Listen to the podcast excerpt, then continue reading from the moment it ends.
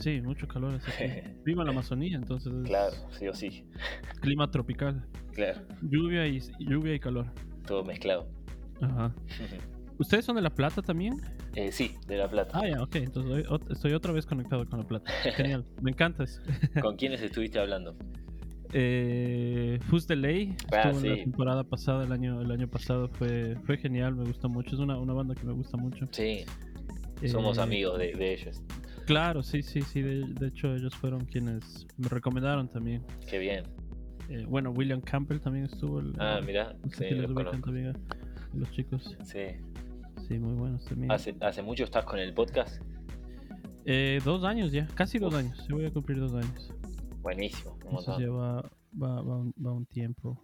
Vita Set estuvo el Ah, mirá, qué bien. Sí, sí, son muy amigos sacaron, nuestros. sacaron un álbum recién que está muy bueno. Sí, sí, sí. Claro, se conocen entre todos, me imagino, ¿no? Sí, sí, y más con ellos, justo eh, Fudile y Vitaset. Ajá, eh, nosotros armamos un festival acá que se llama Nuevos Vientos y ellos siempre participaron. Yo soy el manager de Fudile. eh, Ah, ¿de hace un año, Ah, sí, siempre Ajá. trabajé con ellos y ahora hace un año que ya que estoy. eh, pero sí, somos muy cercanos, la verdad que estamos todos acá en la misma movida, digamos. Buenísimo. Qué genial debe de ser vivir en, en- en La Plata. Está bueno, sí. Claro. Eh, es una movida, no es muy grande, pero, pero bueno, mucho que ah. hacer, mucho que ver. claro. Buenísimo. Esperemos que se acabe esto de la pandemia, ¿no? Para que pueda, puedan regresar los conciertos. Ojalá, la verdad que teníamos. Muchos planes, así que ojalá se pueda. Claro, o sea, con, con Vita Set me contaron que un tiempo se relajó un poco la, la, la cuestión y, y volvieron a tocar en vivo, ¿no? Claro, Pero ahorita estamos otra vez, eh, no sé si en Argentina también, otra vez Sí. todo restringido, ¿no? de vuelta, sí, hay toque de queda, a partir de las 8 de la noche no se puede salir y hay Hasta pocas nuevo- hasta actividades. con toque de queda también. Sí. ¿Ustedes allá? Hasta nuevo aviso. Igual, básicamente Claro.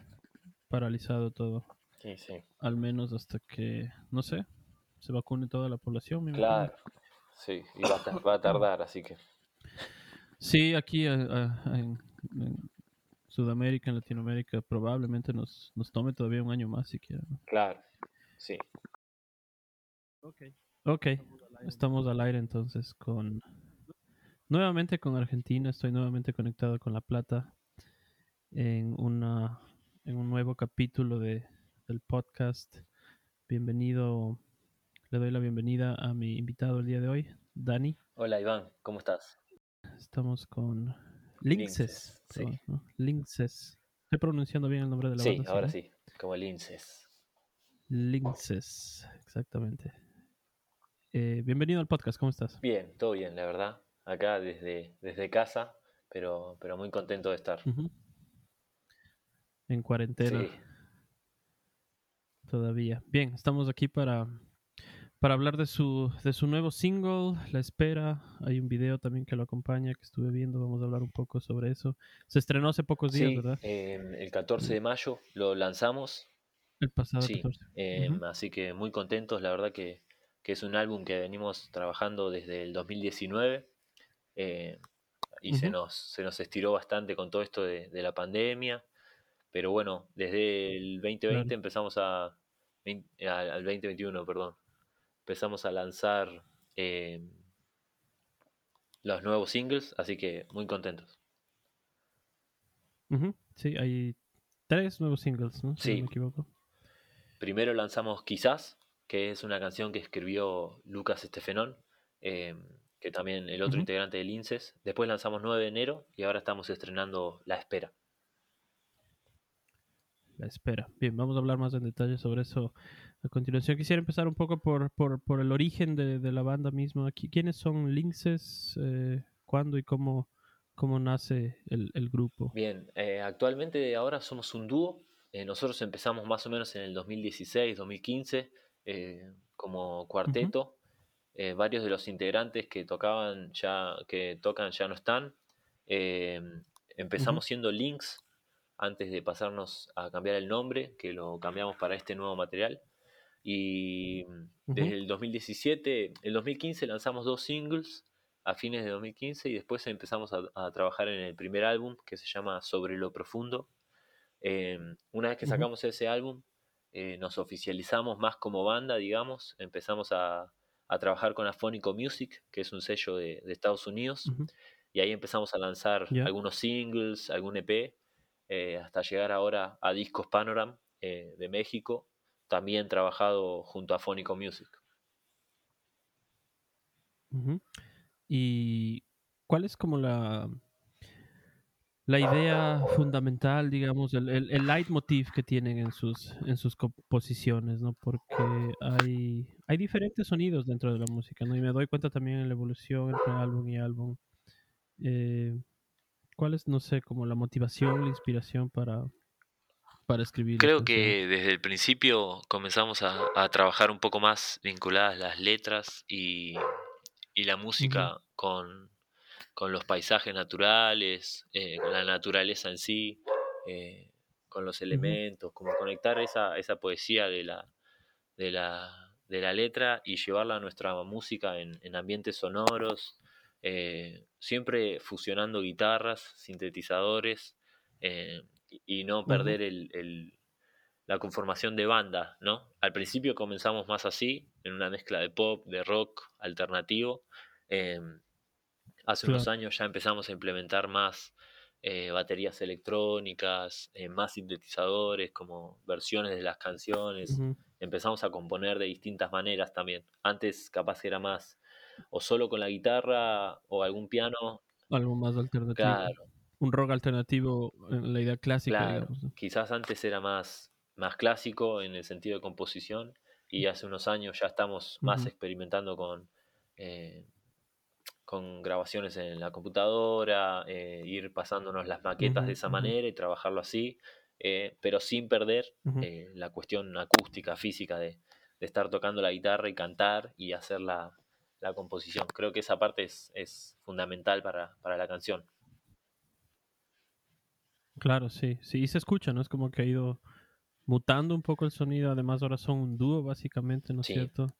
Entonces hay, esa parte todavía del del indie rock, pero con mucho más, con muchos más sintetizadores, sonidos un poco más mm. eléctricos y, y, muchas capas como de efectos también que le ponen, ¿no? Sí, eh, a, sus Creo que, que, desde que comenzamos siempre trabajamos eso de, de, la forma de la música en capas. Eh, siempre los efectos, por ejemplo, para mí en la guitarra es como fundamental. Eh, salirse un poco de lo convencional, sin dejar de, entender que es una guitarra. Eh, creo que eso nos abrió bastantes espacios y fundirlo con los demás instrumentos, ¿viste? No, creo que a veces la forma más clásica de, la guitarra acompañando, el sintetizador con la melodía, creo que siempre jugamos un poco a romper con eso. y sí, creo que, desde el principio, que eran un montón de capas, un montón de efectos, un montón de, situaciones y sensaciones, fuimos cada vez más ensamblando mejor y, desarrollando mejor la idea, la idea que queríamos transmitir. Tú eres la voz, tocas la guitarra y estás ahora también programando un poco de música, digamos, ¿no? Produciendo. Eh, ¿La letra escribes tú o son composiciones propias tuyas? Sí, la mayoría, la mayoría de las canciones que, ya lanzamos son mías. La primera que, estrenamos eh, fue de Lucas, fue Quizás. Eh, esa es la primera canción que compuso él. Eh, pero sí, la mayoría son composiciones mías. Lucas está en la, en la batería, ¿no? En la parte sí. Y ahora ya estamos, él, él siempre tiene más la parte rítmica, obvio, pero también está componiendo, también está eh, tocando algunos sintetizadores, programando. Ya empezamos a trabajar más todos los dos. A experimentar aún más, ¿no? Em, hablemos tal vez un poco de, bueno, primero nada, antes que nada, ¿cuáles son como sus influencias? ¿Tú, tú, tú vienes haciendo música ya desde, hace mucho tiempo? ¿Fue siempre parte de tu vida? Eh, ¿qué, qué música escuchan? y escuchaban antes de formar la banda. Eh, sí, más o menos yo empecé a tocar en el 2013, empecé a estudiar guitarra, eh, siempre escuchaba música ya de antes, pero, pero creo que me, centré más en la música en el 2012, 2013. Eh, y hay una banda como que es, no sé, Sí, tu, tu, tu mayor ah, influencia. sí, tengo, tengo varias. La verdad que escucho bastante y en algunas coincidimos con, con Lucky, pero tengo más influencias eh, externas, internacionales como, como Falls, eh, The Strokes, Arctic Monkeys, bueno, Tame Impala, un poco de toda esa movida al- alternativa indie. Y también mucha raíz de acá de, de Soda Stereo, de Cerati, eh, Charly García, Spinetta, Claro, eh, siempre en ujú, distintos claro. momentos, quizás. eh, ahora estoy escuchando más eh, K-pop o distintas cosas, pero, pero sí, creo que Sí, ¿escuchas sí, K-pop? sí. Yo sé muy poco de K-pop, pero me llama la atención, pero no me, no me, no me he logrado todavía como concentrar en eso. Mira, ¿Qué, mí, qué es el K-pop? O sea, es música de Corea, ¿no es cierto? es pop de Corea. A mí me, me entusiasma Korean mucho del, del lado de la producción musical. Eh, siempre, Ajá. Sí, son como unas producciones Sí, tremendas, ¿no? Sí, hacen, ¿no? totalmente. Eh, siempre me gustó así el, el pop en general, digamos, eh, pero creo que está buenísimo para analizar, para escuchar y, y eso. Hay una banda que me podrías o nos podrías recomendar como para empezar. Introducción al K-pop. Y hay otra que es muy conocida también, que es Blackpink, que son todas Blackpink, mujeres, sí. sí. De ellos escuché una canción hace Sí. poco y me, me, me, me- me quedé escuchándolo un rato. Y es, Inclusive rapean, sí, creo, también, Es, son superproducciones. ¿viste? Hasta a nivel estética, videoclips y eso también creo. Es interesante Claro, para, para claro, claro. analizar. Hablemos un poco de, de mm, Ruderal, ¿ya? El, el, el, el álbum que saca- es, es como el como el lado B de Ruinas, sí, ¿verdad? El, el álbum que sacaron en el 2019.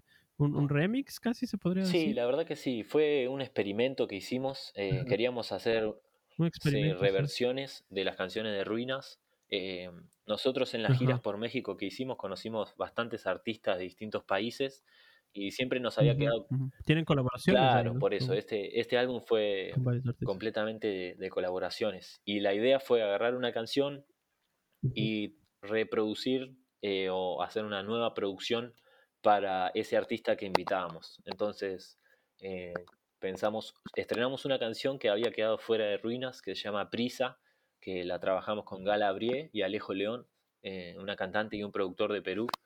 Eh, y mandábamos una idea de lo que teníamos nosotros en producción para la canción y ellos la terminaban de, de trabajar, grababan la voz, pero la verdad que estuvo muy interesante porque fue en plena pandemia. Sí, me parece una idea increíble. Mm, Sí, Claro, y, o sea, el, escucho sonidos además como mucho más, no sé, un poco más oscuros, más sombríos en esas reinterpretaciones.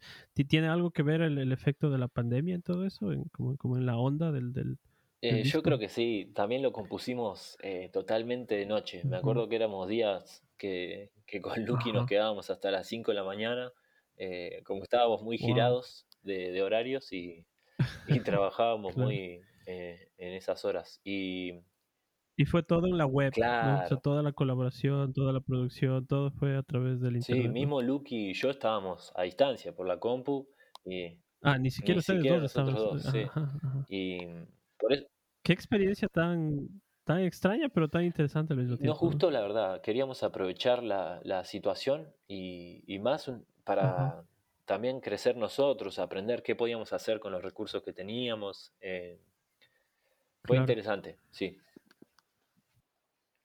Y de ahí se escucha entonces es un poco sí, también en el, el, sonido, bueno. ¿no? De hecho hay una canción que, que colaboran con Fus de Ley, ¿no? Sí, Rompero, ¿no? Una canción que me gusta mucho. ese es casi la más electrónica que, que armamos. Sí, sí, sí, sí, sí, sí, es como el, sonido. Glaciares también me Qué gusta bien. mucho.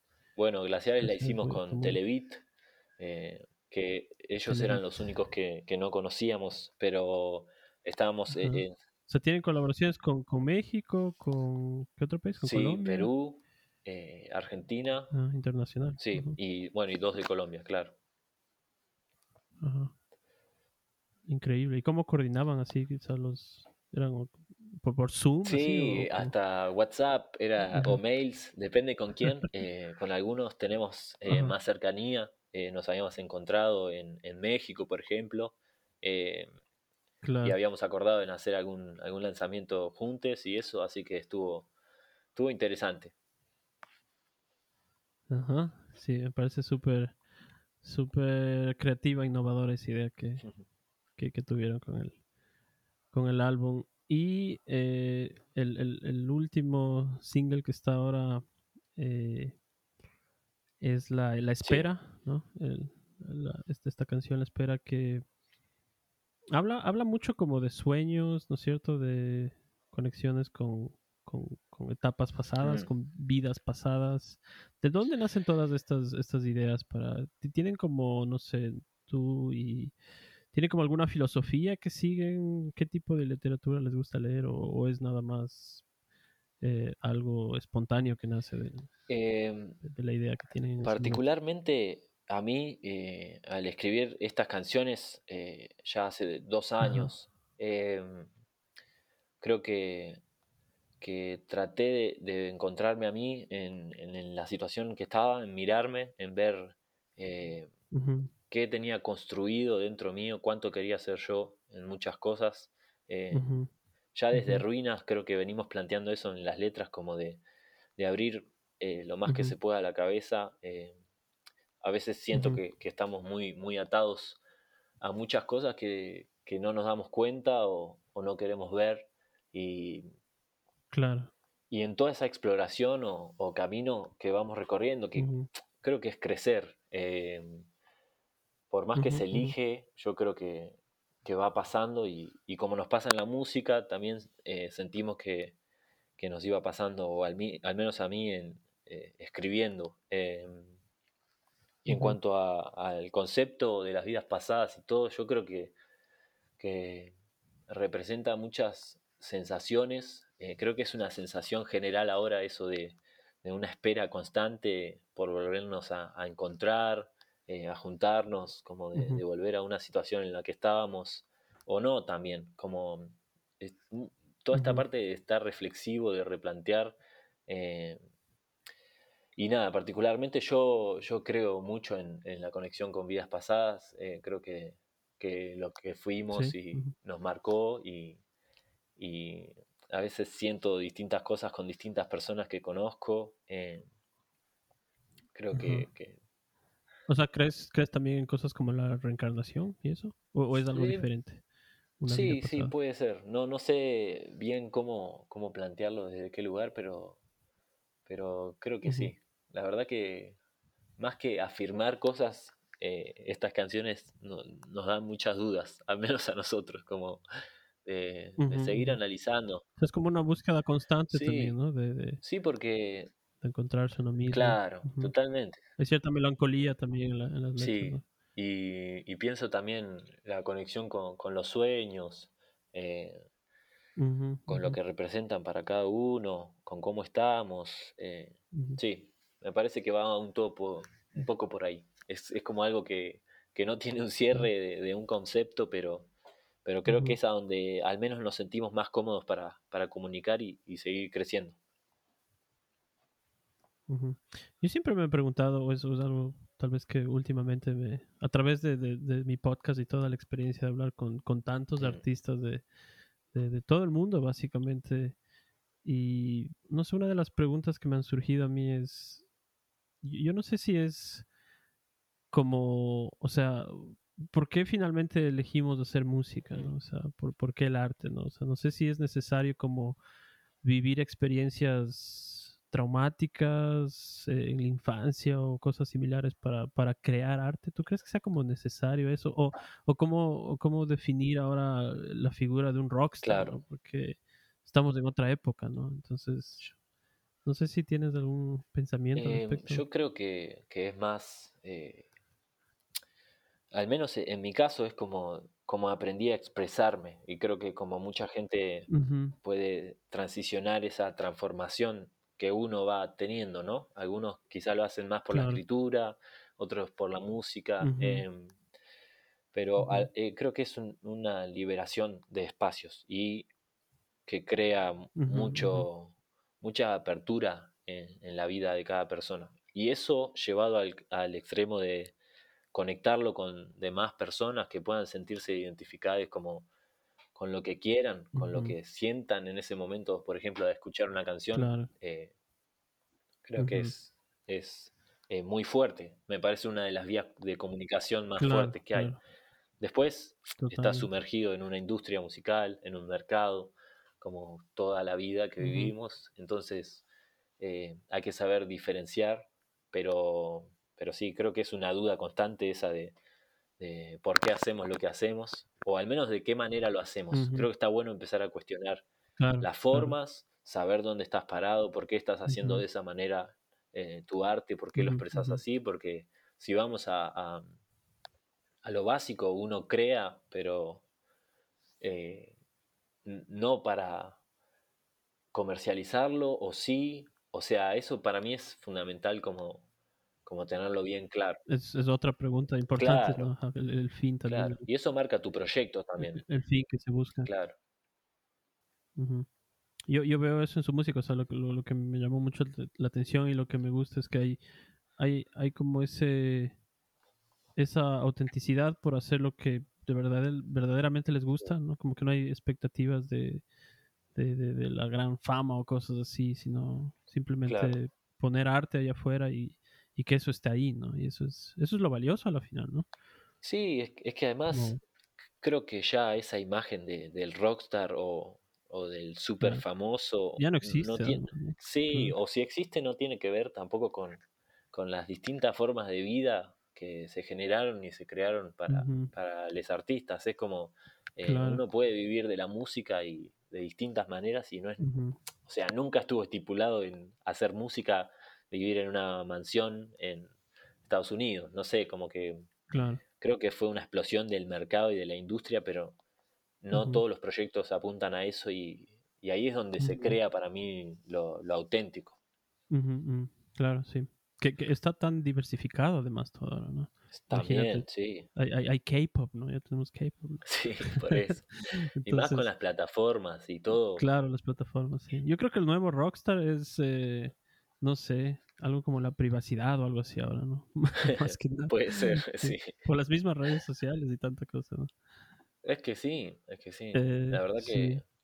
Pero está bueno, ¿eh? También como hay tantas aristas y todo, creo que, que abre caminos y oportunidades, ¿viste? Para, para vivenciarlo de distintas maneras. Que, que, se están desarrollando en este momento, ¿no? Que eventualmente van a dar posibilidades también para el arte, porque eh, sí que se requiere todavía de, de, de, de, cierto apoyo, ¿no? De cierto incentivo en muchos, muchos casos. Sí. A mí me gusta mucho las partes, la parte visual también del, del arte y de... De hecho, me he dado cuenta que una de las cosas que más me gusta es como editar videos y el, el video de la espera es, es, genial. Me gusta mucho. Qué bueno. Y hay como, no sé, hay, hay, unos tres componentes ahí que me, que me gustaría tal vez profundizar un poco más. Sí. Eh, por un lado, la vestimenta. Me llamó muchísimo la atención la vestimenta. Esos trajes largos, así. De ahí las flores, y es algo que vi también en su Instagram, ¿no? Hay, hay una... Hay como una recurrencia ahí de, de, de flores y, ese tono rojizo eh, predominante en el video, ¿no? Y un libro que se quema al final. ¿Qué, qué, nos podrías decir sobre estos? Bueno, creo que fue cuatro componentes que dije, ¿no? La vestimenta, las flores, el libro y el, y bueno, y el tono eh, rojo del, del, predominante del video. Sí, la verdad que creo que todo esto nace de, de armar un, grupo de trabajo eh, muy zarpado, como tuvimos, muy copado. la vestimenta es de una diseñadora de acá de Argentina, que se llama Carla Andrea. Eh, que la verdad tiene eh, muchísimo arte, digamos, en, su trabajo y muy original y auténtico. Eh, siempre trabajamos nuestras producciones con ella.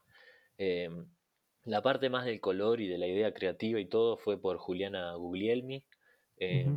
Ya trabajamos el video de Quizás con ella y ahora hicimos la espera y las fotografías.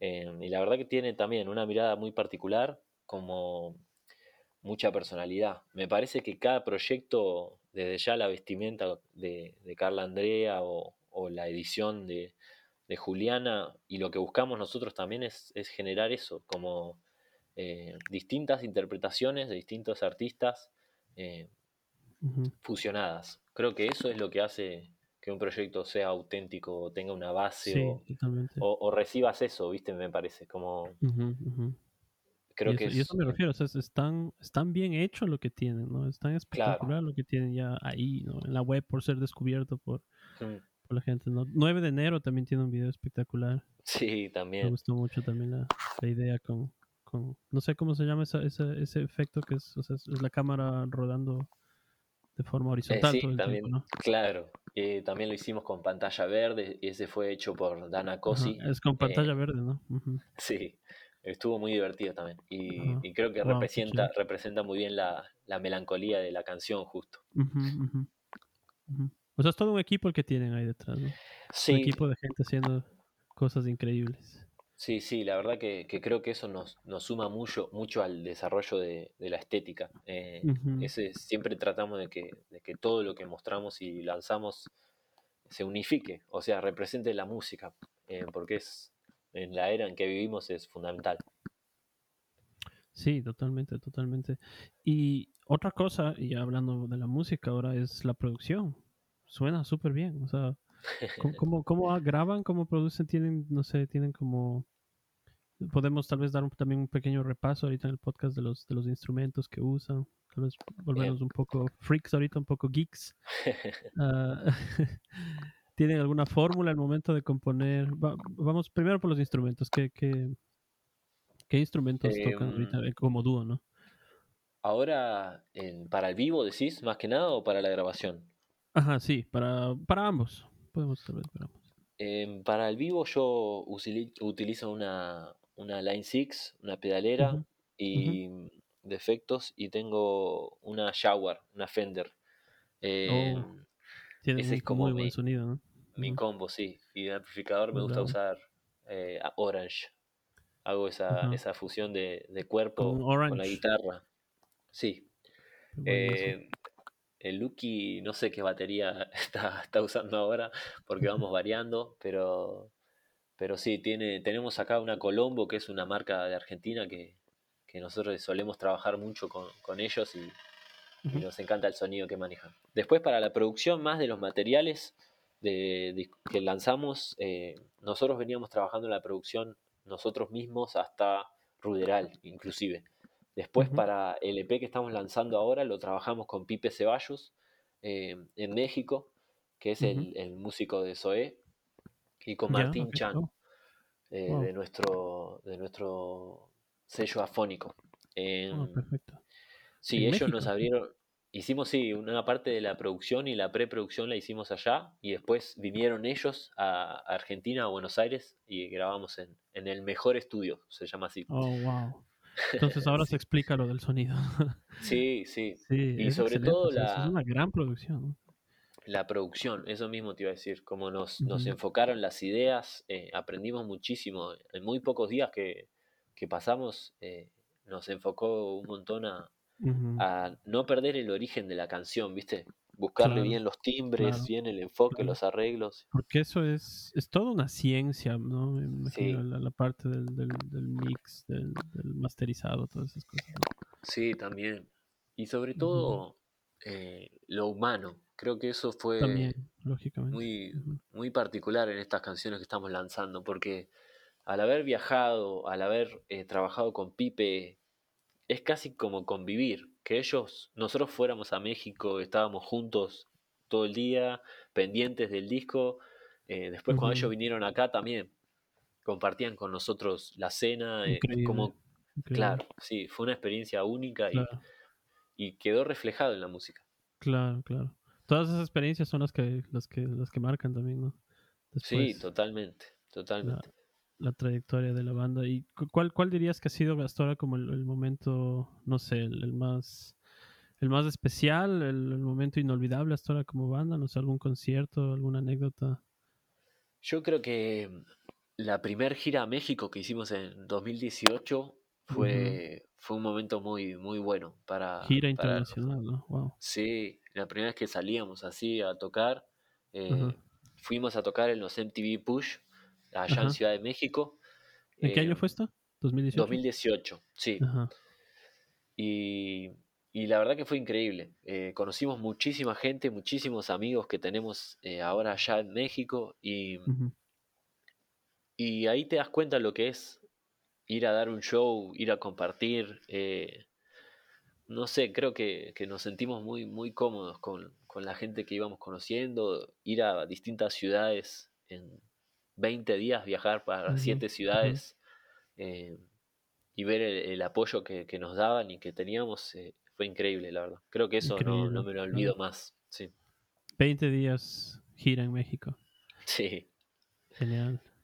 ¿Y qué tienen como ya planeado algo luego eh, en, en- en la etapa post pandémica? ¿O, o en qué se lo, encuentran en este momento? Aparte de los lo, singles que están saliendo.